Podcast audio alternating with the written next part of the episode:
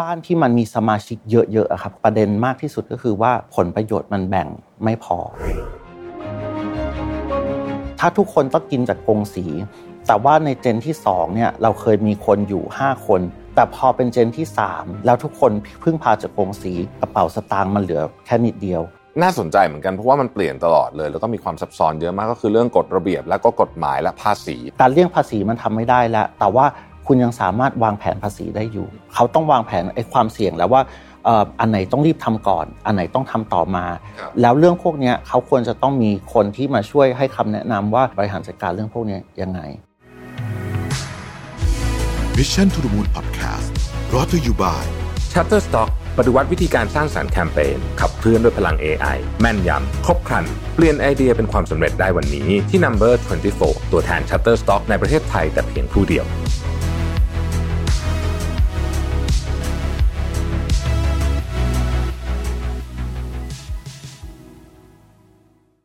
หนึ่งในสิ่งที่ละเอียดอ่อนและซับซ้อนมากที่สุดในชีวิตของเราเนี่ยนะครับก็น่าจะเป็นเรื่องเงินนะเป็นเรื่องที่เขาบอกว่าเงินเนี่ยมันไม่เข้าใครออกใครจริง ๆนะครับไอ้คำพูดที่ผมพูดเมื่อกี้เงินทองไม่เข้าใครออกใครเนี่ยนะครับ ซึ่งความหมายของมันจริงๆเนี่ยนะฮะมันหมายว่าไอ้เรื่องเงินเรื่องทองเนี่ยมันไว้ใจใครไม่ได้นะครับเพราะใครเห็นก็อยากได้อยากมีนะครับและมักจะคุยกัน ไม่ค่อยรู้เรื่อง แม้กระทั่งคนในครอบครัวเองไม่ว่าจะเป็นพ่อแม่พี่น้องสามีภรรยา ลูกเลิกอะไรต่างๆนานาเหล่านี้ ถ้าไม่ระวังให้ดีเนี่ยนะครับ ก็สามารถจะผิดใจกับเรื่องทรัพย์สินเงินทองกันได้ง่าย ๆ เลยนะครับ ตัวอย่างมีให้เห็นกันเยอะแยะนะครับ อยู่ในข่าวบ่อยๆ เลยบางครั้งเนี่ยก็เบาๆนะฮะมีข่าวโกงพี่โกงน้องโกงสามีโกงภรรยาโกงลูก ไปจนกระทั่งถึงคดีฆาตกรรมก็มีมาแล้วนะครับจากต้นเหตุก็เรื่องเงินนี้แหละนะฮะมีให้เห็นอยู่เรื่อยๆ ไม่ใช่เฉพาะในประเทศไทยแต่มีทั่วโลกเลยทีเดียวนะครับ ต่อมานะครับสิ่งที่เป็นความซับซ้อนและละเอียดอ่อนไม่แพ้เรื่องทรัพย์สินเงินทองเลยก็คือ ความสัมพันธ์ของคนในครอบครัว แค่ลำพังไม่ว่าจะเป็นเรื่องของทรัพย์สินเงินทอง หรือความสัมพันธ์ในครอบครัวเนี่ยนะครับ ก็สร้างความปวดหัวให้กับหลายคนในครอบครัวมากอยู่แล้วนะครับ แต่ว่าเมื่อใดก็ตามที่2สสิ่งนี้ได้มาผนวกกันเข้าเป็นเรื่องเดียวกัน ไม่ว่าจะเป็นการทำธุรกิจครอบครัว การบริหารทรัพย์สินภายในครอบครัว หรือแม้แต่กระทั่งการ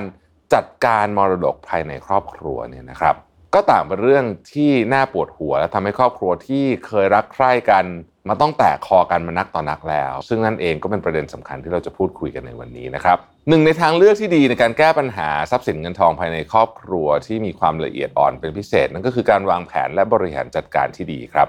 ยิ่งทำเร็วเท่าไหร่ก็ยิ่งดีอย่าให้รอเกิดปัญหาขึ้นก่อนแล้วค่อยมาแก้ไขภายหลังนะครับ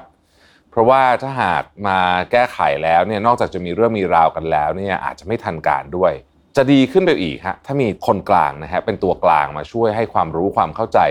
พร้อมเอาองค์ความรู้เข้ามาจัดการเรื่องนี้นะครับรักษาสัมพันธภาพภายในครอบครัวไปพร้อม ๆ กันด้วย เพราะฉะนั้นแล้วเนี่ยครับวันนี้ผมจึงได้เรียนเชิญคุณพีรพัฒน์เหรียญประยูนนะครับท่านเป็น managing director wealth planning and non capital market head private banking group ธนาคารกสิกรไทยมาร่วมพูดคุยแลกเปลี่ยนข้อมูลให้กับพวกเรานะครับเรื่องของความสำคัญและความจำเป็นในการบริหารทรัพย์สินเงินทองภายในครอบครัวนะครับสวัสดีคุณพีรพัฒน์ครับ สวัสดีครับ สวัสดีครับพีรพัฒน์สวัสดีนะครับผมก็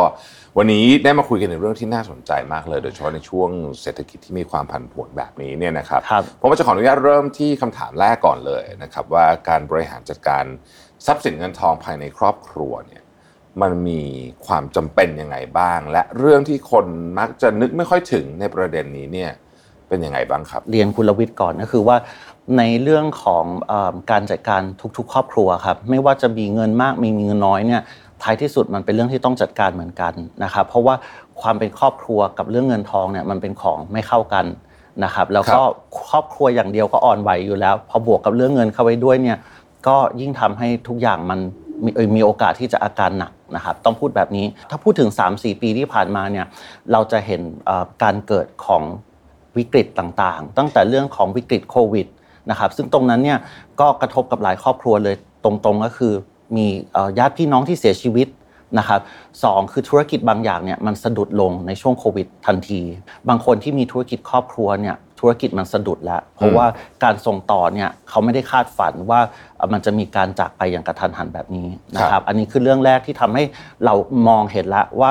ความสำคัญของการเตรียมตัวสำหรับเรื่องของการจัดการครอบครัวมันมีความสำคัญ ปี 2 ปีที่ผ่านมา มันเกิดการชะลอตัวทางเศรษฐกิจ แล้วก็มีเรื่องของสงครามต่างๆนะครับสิ่งที่เกิดขึ้นคือเศรษฐกิจผันผวนมากอย่างที่คุณโรวิททราบอยู่นะครับเพราะฉะนั้นเนี่ยสิ่งที่เกิดขึ้นคือคนที่ตั้งใจว่าเราจะ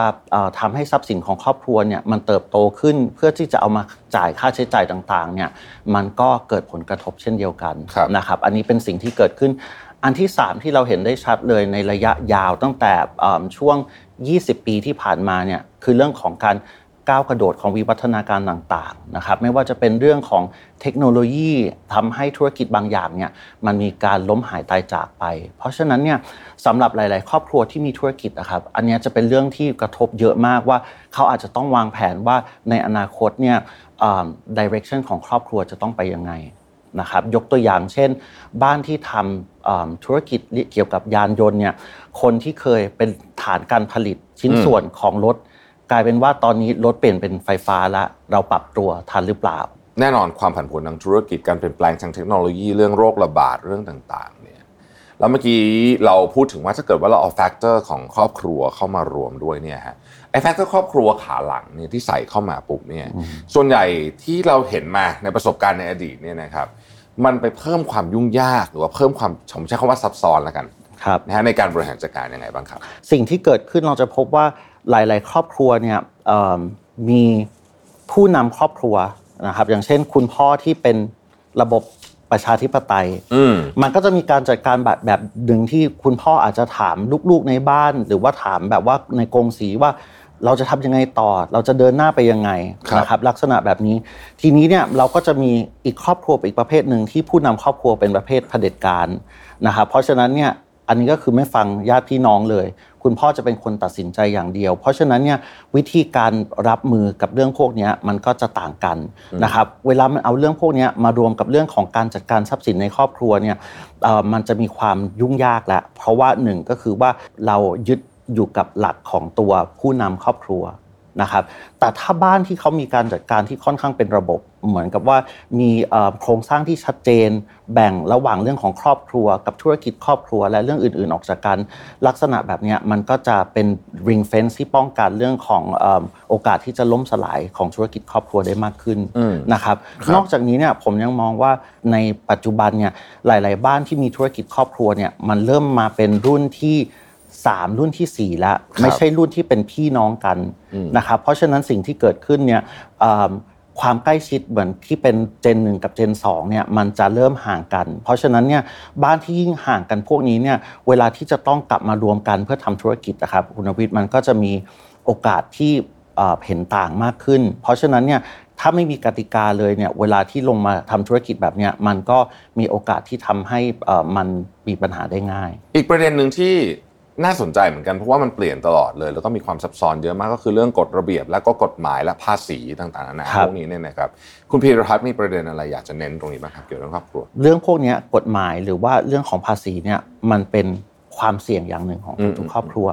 แต่ว่าความเสี่ยงของทุก ๆ ครอบครัวเนี่ยมันมีค่อนข้างจะหลากหลายนะครับเรื่องแรกเลยที่เรามักจะพูดถึงก็คือว่าทุก ๆ ครอบครัวมีความเสี่ยงที่ไม่เหมือนกันเลย เอาคอมมอนก่อนที่มันจะใกล้เคียงกัน ก็อย่างที่คุณรวิทย์พูดคือเรื่องของกฎหมายกับภาษีนะครับ ตอนนี้ถ้าพูดในมุมของ private banking เนี่ยจะบอกเลยว่าเรามองเรื่องของความเสี่ยงด้านภาษีมาเป็นเรื่องแรกก่อนเลยนะครับเมื่อประมาณ 10 ปีที่แล้วนะครับ ตอนนั้นผมยังอยู่กระทรวงการคลังอยู่ มันก็มีความเปลี่ยนแปลงของโลกอย่างหนึ่ง อเมริกาเนี่ยถังแตก ตอนนั้นมี Hamburger Crisis เหมือนที่คนไทยรู้กัน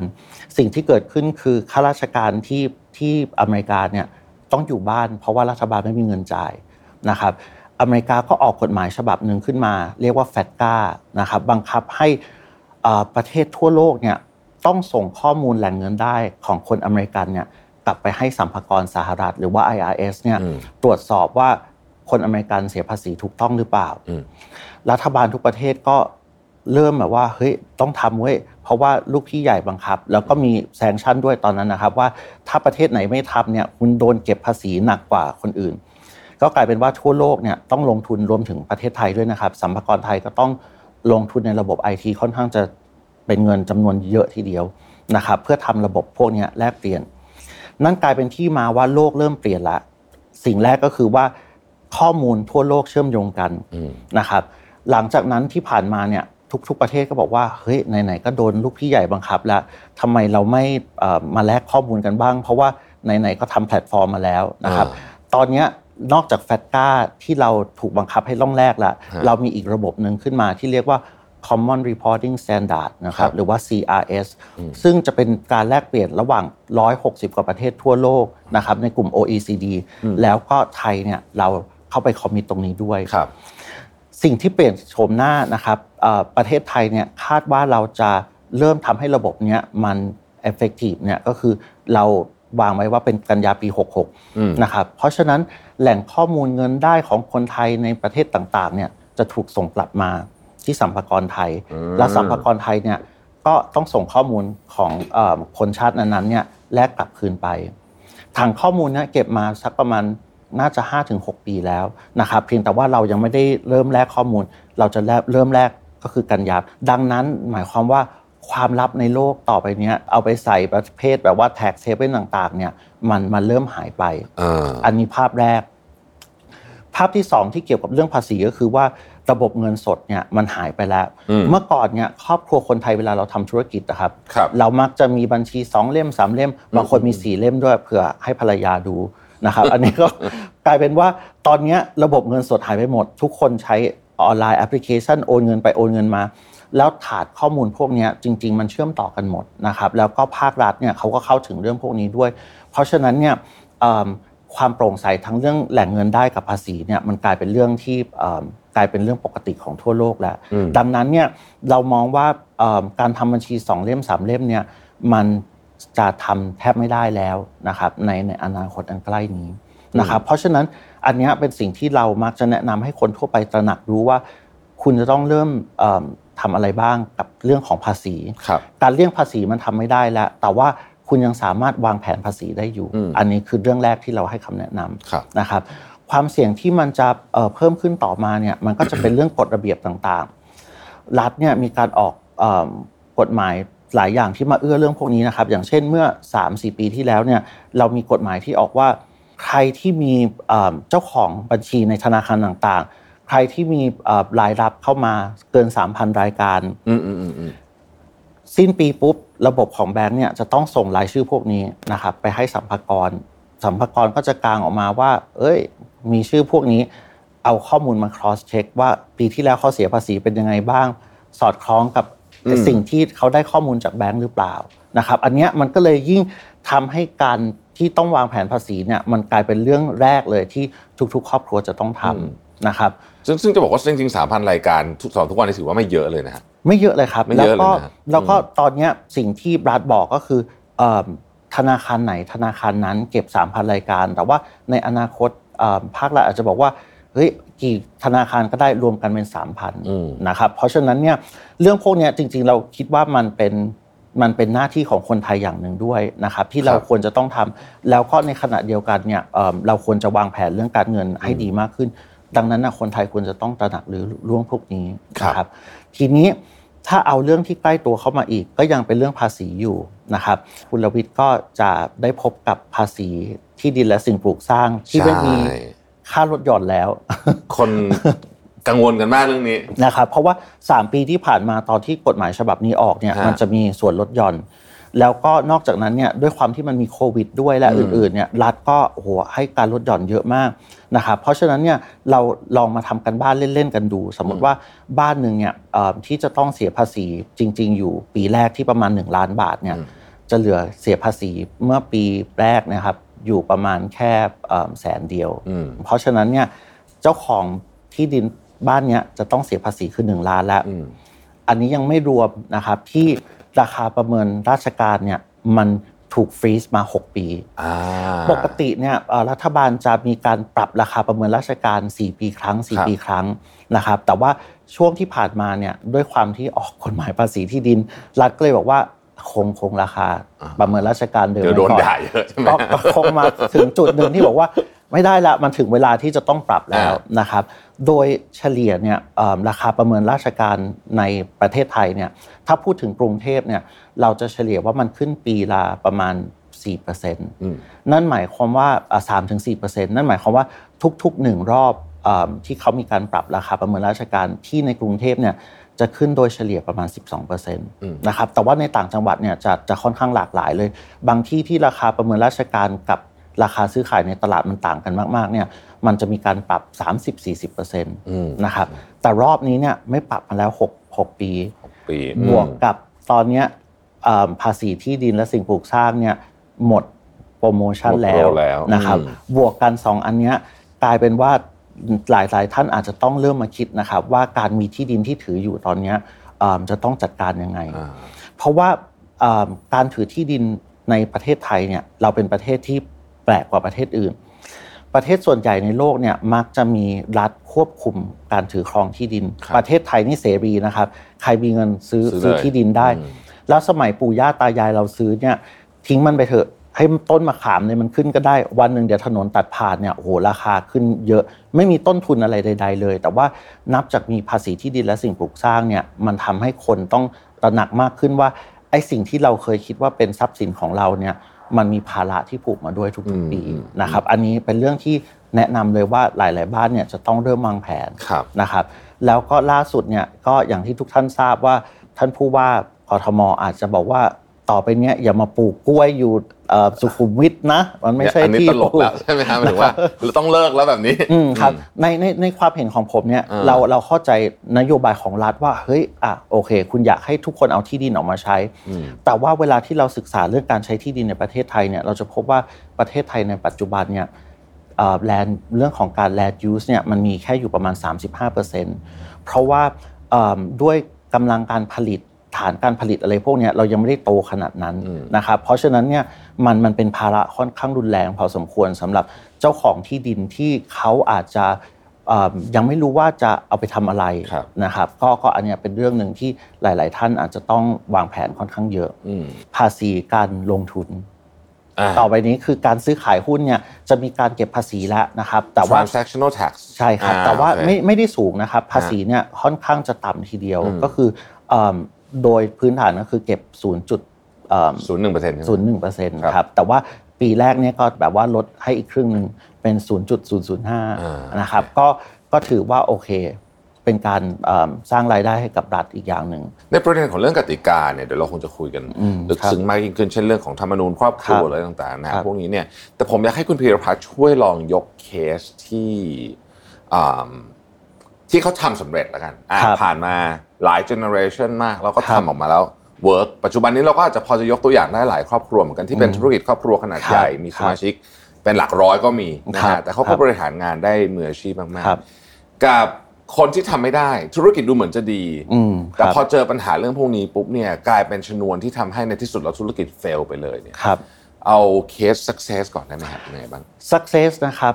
สิ่งที่เป็นหัวใจสำคัญที่สุดของเรื่อง การจัดการครอบครัว คือเรื่องของการทำให้ทุกคนเคารพกติกานะครับเพราะฉะนั้นเนี่ยเขาจะรู้แล้วว่าเวลาที่เขาอยู่ในครอบครัวนี้สิทธิหน้าที่นะครับแล้วก็ความรับผิดชอบผลประโยชน์ที่เขาจะได้รับคืออะไร เพราะฉะนั้นเนี่ยเวลาที่เขาจะต้องบริหารจัดการเรื่องพวกนี้มันก็เลยมีความง่าย เพราะว่าเขารู้กติกาอยู่แล้ว ในขณะเดียวกันบ้านเหล่านี้เนี่ยส่วนใหญ่เขามักจะมีการจัดโครงสร้างที่ค่อนข้างชัดเจนว่า ในฝั่งธุรกิจ บทบาทของสมาชิกครอบครัวก็คือเป็นผู้ถือหุ้นนะครับ แล้วก็อีกด้านหนึ่งเนี่ยเวลาที่เป็นเรื่องของครอบครัวครอบครัวเลยเนี่ยสมาชิกในครอบครัวก็คือเป็นคนที่เป็นสมาชิกครอบครัว ดังนั้นเนี่ยเวลาที่เรื่องสองส่วนเนี่ยมันแยกออกจากกันค่อนข้างชัดเจนนะครับ การบริหารจัดการเนี่ยมันก็มักจะทำได้ราบรื่นมากขึ้นนะครับ แล้วก็บ้านพวกนี้ส่วนใหญ่ที่ประสบความสำเร็จก็คือ การพยายามที่จะปรับเปลี่ยนธุรกิจครอบครัวเนี่ยให้มันมีความเป็นมืออาชีพมากยิ่งขึ้น คือหลาย ๆ ครอบครัวเนี่ยเริ่มเปิดใจรับในการที่จะไม่ต้องเอาลูกคนโตมาเป็นตัวชี้วัดว่าผู้นำคนต่อไปคือใคร บ้านคนไทยหลาย ๆ ครอบครัวเนี่ยแอดวานซ์ไปถึงขั้นที่บอกว่าลูกของเราเนี่ยลูกหลานในบ้านเนี่ยต่อให้เก่งที่สุดเนี่ยแล้วเก่งเท่ากับคนที่เขาอยู่ในธุรกิจคนอื่น ๆ หรือเปล่า นะครับถ้าบ้านไหนที่สามารถตั้งคำถามแบบนี้ได้เนี่ยเขาจะเริ่มเอา professional เนี่ยเข้ามาทำหน้าที่แทนสมาชิกในครอบครัว แล้วเทรนให้สมาชิกในครอบครัวเนี่ยกลายไปเป็นผู้ถือหุ้นที่ดี แล้วก็สามารถทำระบบการกำกับอย่างเงี้ยให้ดีมากขึ้น เพราะฉะนั้นเนี่ยเขาอาจจะไม่ต้องมาห่วงเรื่องของแผนการสืบทอดธุรกิจว่า ต่อไปเนี่ยเขาจะต้องเทรนลูกหลานคนไหนที่จะขึ้นมาเป็น CEO แต่ว่าเขาใช้วิธีใช้ professional ลูกหลานเนี่ยคนไหนที่เก่งยุก็ไปสมัครแข่งกับคนข้างนอก ถ้าคุณได้กลับเข้ามาทำงานที่บ้าน นั่นแปลว่าคุณ qualify เหมือนกับ professional คนอื่น ๆ ทั่วไปนะครับอันนี้คือ success case กรณีที่ไม่ success เนี่ยส่วนใหญ่หลักๆ แล้ว 80%เนี่ยผมมองว่ามันเกิดจากความที่กติกาไม่ชัดเจนครับ อันนี้เรื่องแรกเลยนะครับเพราะฉะนั้นเนี่ย กติกาไม่ชัดเจนเนี่ยคนจะรู้สึกว่าทำไมฉันไม่ได้อันนี้ทำไมฉันไม่ได้ทำอันนั้นนะครับทำไมผลตอบแทนน้อยพอเป็นเรื่องพวกนี้แล้วมันไม่ได้มีการสื่อสารกันสิ่งที่เกิดขึ้นตามมามันคือความเครือบแคลงใจในครอบครัวว่ามีการคดโกงหรือเปล่านะครับ มันมีความยุติธรรมไหมอะไรพวกนี้ อันนี้อาจจะเป็นส่วนแรกคือเรื่องของการที่กติกาไม่ชัดเจนนะครับ ส่วนที่สองที่มักจะเห็นก็คือว่าเรื่องของ ผู้นำของครอบครัว อันนี้มีส่วนค่อนข้างมาก อย่างที่เรียนคุณลวิทย์เบื้องต้นนะครับ เราเมักจะพบครอบครัวที่ผู้นำครอบครัวเป็นระบบเผด็จการเพราะฉะนั้นสิ่งที่เกิดจากครอบครัวเผด็จการคือลูกๆเนี่ยไม่เคยไล่ตัดสินใจอะไรใด ๆ ทั้งสิ้น สิ่งที่เกิดขึ้นตามมาก็คือ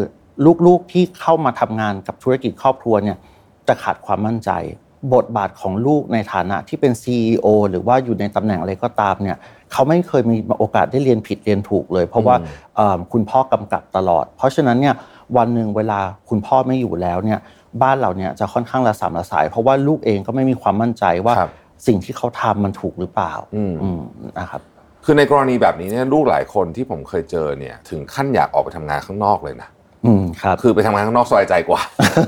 ต้องบอกคุณรวิทย์แบบนี้เลยครับ ถ้าคุณรวิทย์คุยกับเด็ก ๆ รุ่นใหม่เจเนอเรชันที่เป็นรุ่นเพิ่งจบใหม่ หรือว่าเอาเอาแบบว่าอยู่ช่วงมหาลัยอะไรเงี้ยครับ ทุกคนอยากจะทำกิจการของตัวเองเวลาเราคุยกันเรื่องพวกนี้ทุกคนจะ come up มาว่าเดี๋ยวผมจะเปิดร้านกาแฟนะ แล้วก็เป็นยูทูบเบอร์และอะไรต่างๆนะครับเพราะฉะนั้นเนี่ย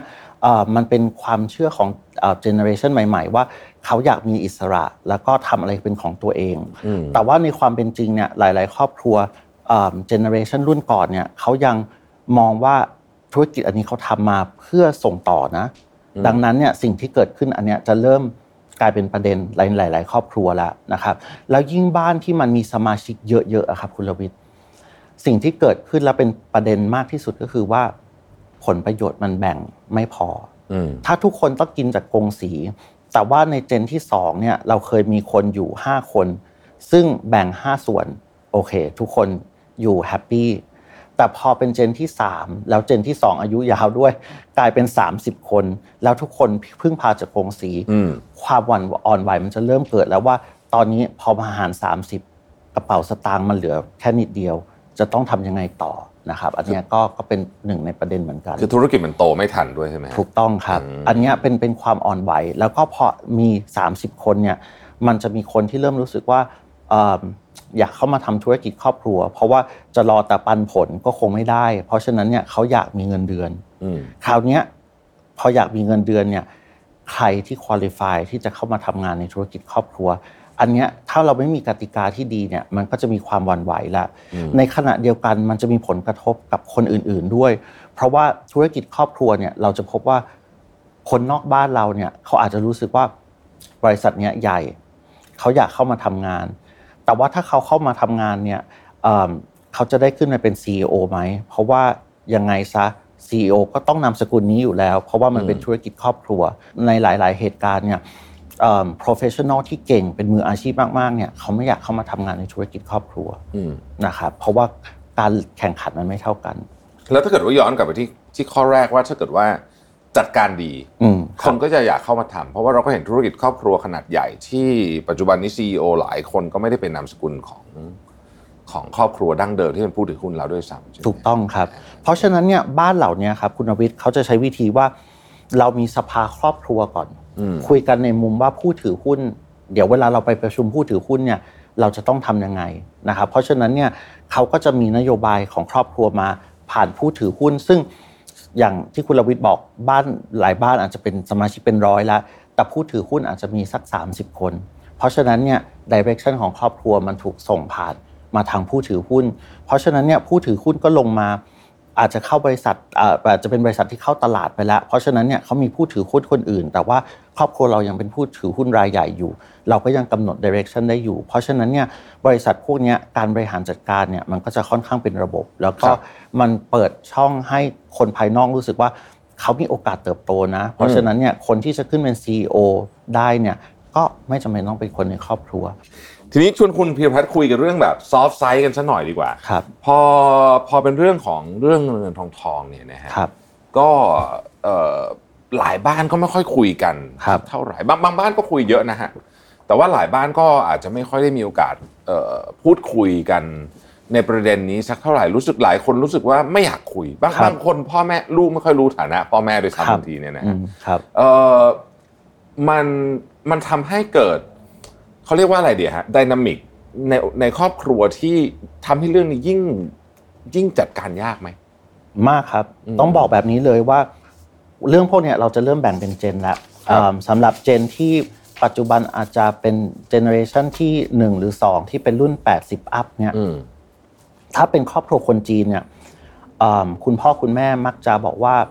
ไม่อยากให้ลูกรู้ว่ามีอะไรบ้างอืมแล้วก็ขอให้ทุกคนอยู่ในกรงสีและขยัน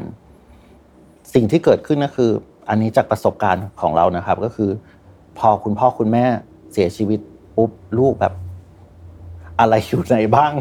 อะไรอยู่ไหนบ้าง ต้องจ้างนับสืบไปตามหาที่ดินของพ่อแม่อะไรพวกเนี้ยครับ อันนี้คือเอาเอาแค่เรื่องเบสิกนะครับ ว่าเป็นแบบทรัพย์สินส่วนตัวเนี่ย ก็คือประมาณนี้ พ่อแม่มีบัญชีอยู่ไหนบ้าง ไม่มีใครรู้เลยนะครับ ก็อันเนี้ยคือคือความยุ่งยากระดับแรก พอพูดเรื่องธุรกิจเนี่ยเอิ่ม ครอบครัวคนจีนในเจเนอเรชันที่หนึ่งเนี่ย พ่อแม่คิดว่าตัวเองไม่ตายอืมเอาพูดง่าย ๆ เลย เพราะฉะนั้นน่ะ ฉันน่ะอยู่ยงคงกระพันไม่เคยวางแผนเรื่องของการส่งต่อธุรกิจอะไรใด ๆ เลย นั่นคือเป็นที่มาว่าลูกๆเนี่ย ส่วนใหญ่มักจะฟาดฟันกันในในเจนต่อไป เพราะว่าเอิ่มพี่ชายคนโตบางบ้านก็จะบอกว่า เฮ้ย เราคนจีนเว้ยเราต้องเราเป็นพี่ชายคนโตเราต้องได้รับสืบทอดมา พี่น้องบอกโอ้โหนี่มันยุคไหนแล้วเนี่ยเขาต้องแบบ ประชาธิปไตยมีพี่น้องห้าคนก็ต้องหารห้าคน อันนี้คือความอ่อนไหวในในเรื่องพวกนี้นะครับ ทีนี้เนี่ยพอมันเริ่มมาเจนหลังๆเนี่ยมันก็จะเริ่มเหมือนที่เราคุยกันมันเริ่มมีความแตกต่างแล้ว พ่อแม่ในเจนที่ยังค่อนข้างจะเป็นคอนเซอร์เวทีฟอยู่เนี่ยเขาก็จะบอกว่าลูกต้องกลับมาทำธุรกิจครอบครัว ลูกบอกลูกไม่อยากทำอะไรพวกนี้ครับ แล้วเสร็จสิ่งที่เกิดขึ้นก็คือว่า พอลูกๆเข้ามาทำเนี่ยพ่อแม่หลาย ๆ ท่านก็ยังรู้สึกว่า เคยสอนมันขี่จักรยานอยู่เลย วันเนี้ยมันจะแบบว่าปล่อยให้มันมาสั่งงานบริษัทอะไรแบบเนี้ยก็ไม่น่าจะได้นะครับ อันเนี้ยคือสิ่งที่เมื่อกี้เราพูดกัน ความอ่อนไหวมันก็จะเริ่มมีเยอะแยะ แล้วนั่งกันอยู่ในที่ประชุมเนี่ยเอิ่มพ่อลูกเรียกกันแบบว่าอ้าวพ่อเรื่องนี้พ่อว่ายังไงอ่าลูกว่ายังไง ในขณะที่คนอื่นในที่นั่งประชุมเนี่ยมันเป็นคนในบริษัทอืมเพราะฉะนั้นเนี่ยบทบาทมันเริ่มพลิกแล้วว่าแบบเอ้ย เราจะมาดุลูก เหมือนกับที่ดุอยู่บ้านมันไม่ได้ แต่ว่าอะไรพวกเนี้ยครับมันมันอ่าเป็นเรื่องความอ่อนไหวหลาย ๆ อย่างที่ผสมผสานกันก็ก็คือคือการสร้างปัญหานี่แหละที่มันเกิดขึ้นโอ้เราคุยกันถึงเรื่องของปัญหาต่าง ๆ มามากมาย แล้วก็มีครับหลากหลายมิติมากครับตั้งแต่เรื่องของอาภาพใหญ่ ๆ เลยครับนะฮะเรื่องของการสืบทอด เรื่องของภาษีเรื่องของซอฟต์ไซด์มาก ๆ เลยเรื่องของอืมความเป็นครอบครัวอะไรพวกนี้เนี่ยครับทีนี้ ก็เลยอยากจะชวนคุณพิรพัฒน์คุยว่าทาง K-Bank Private Banking เนี่ยนะครับเราช่วยเริ่มต้นในการบริหารจัดการอืมเรื่องเหล่านี้ ให้มันเป็นระบบระเบียบมากยิ่งขึ้น แล้วก็สามารถต่อยอดได้ง่ายมากขึ้นเนี่ยยังไงบ้างครับ เรื่องแรกต้องบอกคุณรวิทย์ก่อนครับว่า ครอบครัวทุกครอบครัวเนี่ยไม่ว่าเราจะมีทรัพย์สินมากหรือน้อย การบริหารจัดการเรื่องของทรัพย์สินครอบครัว เป็นเรื่องที่ทุกคนต้องทำอืมอืมอืมนะครับ เพราะฉะนั้นมันกลับไปเรื่องเบสิกเลยว่า ตอนนี้เรามีรายได้อะไรบ้างอืมเรามีค่าใช้จ่ายอะไรบ้าง เรามีทรัพย์สินอะไร เรามีเอ่อสิ่งที่เราจะต้องใช้จ่ายในอนาคตข้างหน้าเป็นยังไง ชีวิตคนมันก็คือมีแค่เนี้ยครับ เพราะฉะนั้นในการบริหารทรัพย์สินครอบครัวก็ลักษณะแบบเดียวกัน ดังนั้นเนี่ยสิ่งที่เราต้องทำคือการทำบัญชีนะครับ ว่าเรามีทรัพย์สินอะไร เราคาดเดาแล้วว่าค่าใช้จ่ายต่อปีเราจะมีเรื่องอะไรบ้าง ภาษีที่ดิน บางบ้านบอกว่าเฮ้ยกงสีเราเนี่ยมีระบบสวัสดิการ เพราะฉะนั้นเนี่ยเราต้องจ่ายค่ารักษาพยาบาลให้คนในครอบครัว พ่อแม่รีทายจากธุรกิจครอบครัวแล้วแต่ว่าต้องมีเงินเดือนอยู่จะให้ยังไงนะครับ อะไรพวกนี้เพราะฉะนั้นเนี่ยเราต้องวางแผนเรื่องพวกนี้ เสร็จปุ๊บเนี่ยเรื่องต่อมาที่เราพูดกันเมื่อสักครู่เนี่ยเราต้องเข้าใจความเสี่ยงเพราะฉะนั้นเนี่ยเราต้องเอาความเสี่ยงที่เรารู้แล้วว่าเฮ้ยบ้านเราความเสี่ยงคืออะไร ธุรกิจเนี่ยกำลังจะเริ่มเปลี่ยนละ ตอนนี้บ้านเราโดน disrupt เพราะฉะนั้นเนี่ยต้องบริหาร diversify ไปทำธุรกิจอื่น ๆ ที่มันกระจายความเสี่ยงกัน อะไรพวกนี้ครับ เพราะฉะนั้นเนี่ยแต่ละบ้านเนี่ยจะต้องเริ่มวางแผนความเสี่ยงของตัวเอง บ้านเราเนี่ยเอาเงินเข้ามาอยู่ในระบบภาษีแค่ 80%ไอ้ยี่สิบเปอร์เซ็นต์เนี่ยไม่รู้ว่าสัมภากรจะเรียกวันไหน อะไรอย่างเงี้ยครับ บ้านพวกนี้ก็จะต้องเริ่มรู้แล้วว่าโอเค เขาต้องวางแผนไอ้ความเสี่ยงแล้วว่าอันไหนต้องรีบทำก่อน อันไหนต้องทำต่อมา แล้วเรื่องพวกนี้เขาควรจะต้องมีคนที่มาช่วยให้คำแนะนำว่าเขาจะต้องจัดการบริหารจัดการเรื่องพวกนี้ยังไงนะครับ พอทำเรื่องของแผนแล้วว่าทรัพย์สินหนี้สินบัญชีมีอะไรบ้าง เรื่องของความเสี่ยงและสิ่งต่อไปที่ต้องทำก็คือ เริ่มมาวางแผนว่าจะต้องทํำยังไงบ้าง หลักๆที่ต้องทำครับเรามองว่าเรื่องแรกเลยคือเรื่องของการกำหนด นโยบายของครอบครัวบ้านสมัยนี้อาจจะมีคนที่พูดขึ้นมาเลยบอกว่า บอกลูกๆ เจนต่อไปเลยบอกว่ายูไม่ต้องมีเงินเยอะก็ได้ แต่ว่า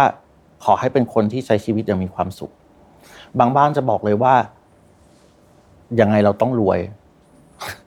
เดี๋ยวรุ่นต่อไปลำบาก เพราะฉะนั้นเนี่ยยูต้องเน้นอย่าไปเที่ยวเล่นทำแต่งานอย่างเดียว คือนโยบายของครอบครัวแบบนี้ครับ แต่ละบ้านเนี่ยมันจะไม่เหมือนกัน พอกำหนดดิเรกชันได้ ที่ทุกคนเนี่ยควรจะต้องเห็นพ้องด้วยนะครับมันก็จะเริ่มมาถึงเรื่องต่อไปแล้วว่าเขาจะต้องวางแผนแล้วว่าการไปถึงเป้าหมายอันนั้นของครอบครัวเนี่ยเขาต้องทำอะไรบ้างเบสออนในสิ่งที่เขารู้ว่าเขามีทรัพย์สิน เขามีหนี้สินตอนนี้เขามีค่าใช้จ่ายในอนาคตที่ต้องทำเป็นลักษณะแบบนี้แล้วเขาก็เอาเรื่องพวกนี้มาวางแผนร่วมกันนะครับท้ายที่สุดสิ่งที่ต้องทำคือเรื่องของการสื่อสารในครอบครัว เพราะว่าตราบใดที่คนไม่คุยกันเนี่ย คุณจะไม่รู้เลยว่าปัญหาตอนนี้มันคือเรื่องอะไรบ้าง แล้วก็ถ้าทุกคนในบ้านเข้าใจเรื่องของกติกาเรื่องของเป้าหมายแบบนี้ครับมันก็จะทำให้ตัวครอบครัวของเราเนี่ยมันดำเนินต่อไปได้ เพราะฉะนั้นเนี่ยแม้กระทั่งครอบครัวที่มีทรัพย์สินน้อยๆเนี่ยการพูดคุยกันเนี่ยมันจะทำให้รู้แล้วว่าสถานการณ์ในบ้านเราเป็นยังไง เพราะฉะนั้นเนี่ย คุณไม่จำเป็นจะต้องไปปิดลูกว่าเฮ้ยตอนนี้พ่อเงินมีเท่านี้นะ มันไม่พอแต่จริงๆ ควรจะต้องมีวิธีในการบริหารจัดการเรื่องพวกนี้นะครับ แต่ว่าวิธีการในการสื่อสารกับคนในครอบครัว แต่ละบ้านจะไม่ได้เหมือนกัน บางบ้านสามารถพูดทุกเรื่องได้ร้อยเปอร์เซ็นต์บางบ้านอาจจะต้องเลือกวิธีในการพูดนะครับ อันเนี้ยก็ก็เป็นสิ่งที่เราคิดว่ามันเป็นเสาหลักในการที่จะบริหารทรัพย์สินของทุก ๆ ครอบครัวเลยก็คือ คุณรู้ว่าคุณมีอะไร คุณจะไปในทิศทางไหน แล้วก็วิธีการที่ไปถึงเป้าหมายนั้นนะคุณจะต้องทำอะไรบ้างครับ แค่เรื่องทำบัญชีอย่างเดียวนี่ผมก็ว่าหลายคนไม่ได้ทำนะฮะถูกต้องครับถูกต้องครับใช่ไหมครับเอาเรื่องเบสิกที่สุดเลยเนี่ยนะเรื่องแรกนี่ก็เป็นเรื่องที่โอ้โหไม่ไม่ไม่ได้ธรรมดาแล้วเนี่ยนะฮะทีนี้มันอยู่ประเด็นหนึ่งผมว่าอันนี้อาจจะเป็นเรื่องที่ที่เอ่อคือครอบครัวของคนไทยหรือหรือ จริงๆ คนจีนที่มาจากจากเชื้อสายจีนผมว่าก็เป็นเยอะเหมือนกันนะก็คือว่า เรื่องในครอบครัวเนี่ยมันมีความลึกลับซับซ้อนซ่อนเงื่อนอะไรเยอะมากเนี่ยนะฮะก็เลยไม่อยากจะเล่าเรื่องนี้ให้คนอื่นฟังเลย แล้วก็ก็เลยคิดว่า เออ เดี๋ยวจัดการกันเองละกันอะไรแบบเนี้ยคุณพิรพัฒน์เคยเจอเคสนี้ไหมแล้วทางเคเคแบงก์ private banking เนี่ยเราทำไงบ้างให้ให้ลูกค้ารู้สึกว่าเฮ้ยเราได้สบายใจได้ อืมครับต้องบอกว่า จริง ๆ ทุก ๆ ครอบครัวครับ แม้แม้กระทั่งสามีภรรยาเองเนี่ย มันก็จะมีเรื่องที่เราไม่อยากเปิดเผยเพราะมันเป็นเรื่องที่เรารู้สึกว่ามันเป็นเรื่องส่วนตัว แล้วพอมันรวมอยู่ด้วยกันในกองสีครับ มันจะเป็นเรื่องที่ยากมาก เพราะฉะนั้นน่ะเวลาที่เราทำเรื่องพวกนี้เรื่องแรกเลยมันคือความเป็นกลาง ถ้า การใช้คนกลางเข้ามาเนี่ยบางทีมันทำให้ทุกอย่างมันค่อนข้างจะง่ายขึ้น เพราะว่าเวลาคุยกันเองในบ้านเนี่ยมันมีความเป็นพ่อลูก มันมีความเป็นพี่น้อง เพราะฉะนั้นเนี่ยหลาย ๆ ประเด็นเวลาพูดกันเนี่ยมันกลายเป็นเรื่องของอารมณ์ แล้วก็สถานะละว่าฉันเป็นใคร เธอเป็นใคร เพราะฉะนั้นเนี่ยหลายๆบ้านนะครับ มันพูดกันแล้วมันมักจะไม่จบแต่ก็ต้องบอกว่าหลาย ๆ บ้านเขาก็สามารถบริหารจัดการในวิถีของเขาได้ การมีคนกลางมันก็เลยเป็นเรื่องที่ง่ายง่ายขึ้นระดับหนึ่งนะครับ แต่ว่าการเป็นคนกลางที่สมาชิกในครอบครัวที่เขาเมาพูดคุยกับเรา แล้วเขารู้สึกว่าเขาสามารถเชื่อมั่นกับเราได้เนี่ยเรื่องแรกเลย เขาต้องรู้สึกว่าเราเป็นกลาง แล้วก็เป็นไม่ไม่ได้เข้าข้างสมาชิกในบ้านคนใดคนหนึ่งอะไรพวกนี้ครับ เพราะฉะนั้นตรงนี้เป็นเป็นเรื่องของการสร้าง trust นะครับ พอเป็นคนกลางปุ๊บเนี่ยสิ่งที่เรามักจะทำก็คือ เรามักจะเริ่มต้นด้วยการ educate ทุกๆ คนก่อนว่าปัญหาเนี่ยถ้าคุณไม่ทำอะไรจะเกิดขึ้น ปัจจัยที่เป็นความเสี่ยงอื่นๆ เหมือนเมื่อสักครู่ที่เราคุยกัน ถ้าคุณไม่ทำอะไรคือผลลัพธ์ที่เกิดตามมา เพราะฉะนั้นเนี่ยเราจะสร้างความตระหนักรู้ให้กับครอบครัวก่อนว่า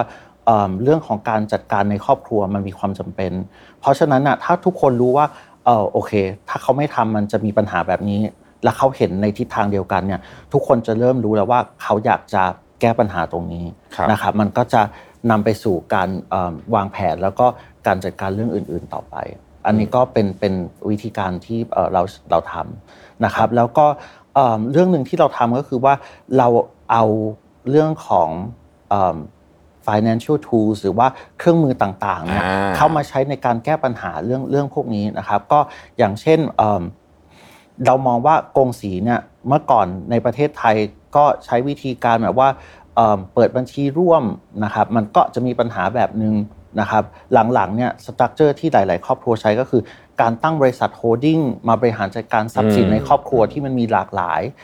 เราให้คำแนะนำว่าที่ดินเนี่ยควรจะถือในรูปแบบไหน เพราะว่าหลาย ๆ คนจะแบบเอ้ยถือเป็นชื่อบุคคลธรรมดา จะเอาใส่เข้าไปในบริษัทดีหรือเปล่านะครับ เรื่องพวกนี้เราจะใช้วิธีการรับโจทย์จากครอบครัวมาว่า เขาอยากจะต้องการทำแก้ปัญหาเรื่องอะไร แล้วก็ในมุมของเราเนี่ยเราเห็นว่าเขามีเรื่องอะไรควรที่ต้องเพิ่มเติมบ้าง เพราะฉะนั้นเนี่ยเรื่องพวกนี้มันจะถูกเอามาต่อกัน จนกลายเป็นภาพว่าโครงสร้างของธุรกิจครอบครัวเขาเนี่ยมันจะต้องมีอะไรบ้างนะครับ แล้วในระดับบุคคลเนี่ยเราก็อาจจะบอกว่าสิ่งที่ทุกคนอาจจะต้องทำคือ เรามีเครื่องมืออย่างเช่น การทำพินัยกรรม นะครับเรื่องของการจัดตั้ง trust ในต่างประเทศ เพื่อบริหารจัดการกงสีเป็นระบบอะไรพวกนี้รวมไปถึงเรื่องของผลิตภัณฑ์ประกันใหม่ๆนะครับซึ่งมันก็ตอบโจทย์หลาย ๆ ครอบครัวครับอืมครับครับโอ้โหนี่ได้ความรู้เยอะมาก ในเชิงของ soft side ด้วยในเชิงของ technical ด้วยครับนี่ครับสุดท้ายเนี่ยอยากให้คุณเพรพัฒน์สรุปเลยครับว่า คนที่ตอนนี้ยังงงๆอยู่ วันนี้มีธุรกิจครอบครัว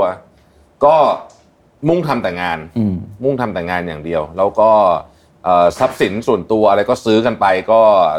นั่นกันไปแบบคนปกติทั่วๆไปเนี่ยนะครับ วันนี้ถ้าเกิดว่าเราให้ K-Bank Private Banking เนี่ยเข้ามาช่วยจัดการทั้งหมดนี้เนี่ยให้เห็นเป็นหนึ่งภาพเนี่ยประโยชน์จริง ๆ ที่เราจะได้เนี่ยมีอะไรบ้างครับ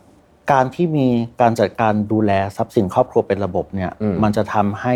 ครอบครัวเนี่ยสามารถเก็บความมั่งคั่งเนี่ยไว้ได้อย่างยั่งยืน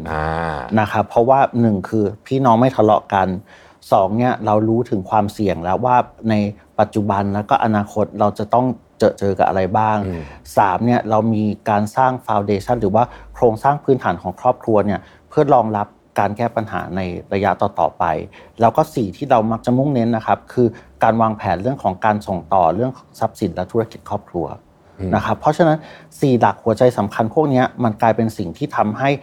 ทุกๆ ครอบครัวเนี่ยสามารถเก็บรักษาความมั่งคั่ง ไม่ว่าจะเป็นธุรกิจครอบครัวทรัพย์สินอื่นๆเนี่ยไว้ให้อยู่กับครอบครัวเนี่ยได้ยาวนานมากขึ้นนะครับ แล้วก็เป็นไปตามโจทย์ของครอบครัวด้วยนะครับ ดังนั้นสิ่งที่สำคัญที่สุดตอนนี้ก็คือว่าเราอยากให้ทุกคนตระหนักรู้ว่า การจัดการเรื่องของทรัพย์สินครอบครัวกับธุรกิจครอบครัวเนี่ยมันมีความสำคัญพอๆกับการขับเคลื่อนตัวธุรกิจของครอบครัวเองไม่แพ้กันครับผมชอบประโยคนี้มากเลย การจัดการเรื่องนี้เรื่องเกี่ยวกับครอบครัวเนี่ยมีความสำคัญไม่แพ้กันขับเคลื่อนตัวธุรกิจครอบครัวเองและทาง K-Bank Private Banking แล้วก็ Lombard o d ซึ่งเป็นพาร์ทเนอร์กันเนี่ยก็มีเครื่องไม้เครื่องมือ ไม่ใช่แค่มาเครื่องมือนะฮะมีองค์ความรู้ด้วยที่สะสมกันมาอย่าง Lombard o d นี่200กว่าปีแล้ว225ปีแล้วแล้วก็โอ้โหไม่รู้กี่เจเนอเรชันแล้วเจ็ดครับเจ็ดเจเนอเรชันแล้วตอนนี้เจเนอเรชันเวลาที่ลูกค้าที่สวิสของของลอมบาร์โอดีเนี่ยมาจะเป็น เจเนอเรชันที่ 6 ที่ 7 แล้วอืมนะครับ private banker ตายไปประมาณ 4 คนแล้วอันอันนี้เวลาเราโจ๊กกันนะครับ ก็จะแบบว่า private banker บ้านเนี่ยตายมา 4 คนแล้ว อันนี้มาถึงก็ยังคง generation ส่งที่กัน7มากันได้อยู่ อืมใช่ครับนะครับ แล้วเราก็เอาเรื่องพวกเนี้ยมาประยุกต์ใช้เอ่อทีม Family Well Planning Service ของเราเนี่ยเอิ่มให้บริการมาแล้วประมาณ 6 ปีอืมนะครับ เพราะฉะนั้นเนี่ยเราทัชครอบครัวเอิ่มที่เราทั้งให้ความรู้ ทั้งกลุ่มที่เอิ่มเราช่วยเขาวางแผนไปแล้วครับรวมไปถึงกลุ่มที่ลงมือทำสำเร็จแล้วเนี่ยอ่าก็เป็นหลากหลายร้อยครอบครัวครับนะครับก็อันเนี้ยเราคิดว่าเราก็อยากจะทำเรื่องพวกเนี้ยเอิ่มต่อไป เพราะว่าท้ายที่สุดเนี่ยธุรกิจครอบครัวเนี่ยยังเป็นเสาหลักของเศรษฐกิจประเทศไทยอยู่เห็นนะคด้รัวยครับแล้วก็เอิ่มการที่ครอบครัวรักษาธุรกิจครอบครัวเอาไว้ได้เนี่ยมันหมายความว่า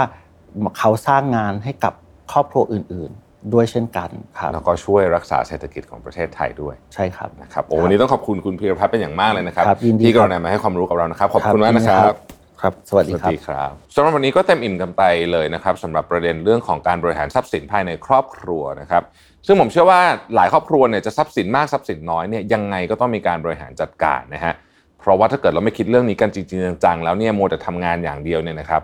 เราก็เลยขาดพาร์ทที่ใหญ่มากเลย ก็คือการจัดการของที่เราหามาได้เนี่ยให้มีประสิทธิภาพนะฮะซึ่งจากคุยมาสักพักเนี่ยเราก็เห็นว่ามันสำคัญมากแล้วก็ยิ่งสำคัญมากขึ้นไปอีก หลังจากที่มีกฎระเบียบใหม่ ๆ ออกมานะครับ ครอบครัวเนี่ยเรามีทรัพย์สินหลายประเภทนะมีที่ดินเงินทองอะไรต่างๆนานาเหล่านี้เนี่ยนะฮะการได้ผู้เชี่ยวชาญ ซึ่งมีองค์ความรู้ด้านนี้โดยเฉพาะเลยเนี่ยนะครับเข้ามาช่วยวางแผนทรัพย์สิน เข้ามาช่วยจัดการให้มีประสิทธิภาพ เข้ามาช่วยเคลียร์ปัญหาต่างๆ ที่เคยมีมาก่อนเนี่ย ยิ่งช่วยทำให้ทรัพย์สินของเรามีแต่จะงอกเงยเพิ่มพูนขึ้นไปนะครับยังไงวันนี้ผมต้องขอขอบคุณทางคุณพีรพัฒน์เหรียญประยูนนะครับท่านเป็น managing director wealth planning and non capital market head private banking group ธนาคารกสิกรไทยนะครับที่กรุณามาพูดคุยแลกเปลี่ยน และก็ให้ความรู้กับพวกเราในวันนี้นะครับแล้วพบกันใหม่ในเอพิโซดต่อไปนะครับ สวัสดีครับ Mission to the Moon Podcast Presented by Number 24 ตัวแทน Shutterstock ในประเทศไทยแต่เพียงผู้เดียว ให้ทุกการใช้งานลิขสิทธิ์เป็นเรื่องง่าย สร้างสรรค์ด้วยความมั่นใจ It's not stock it's Shutterstock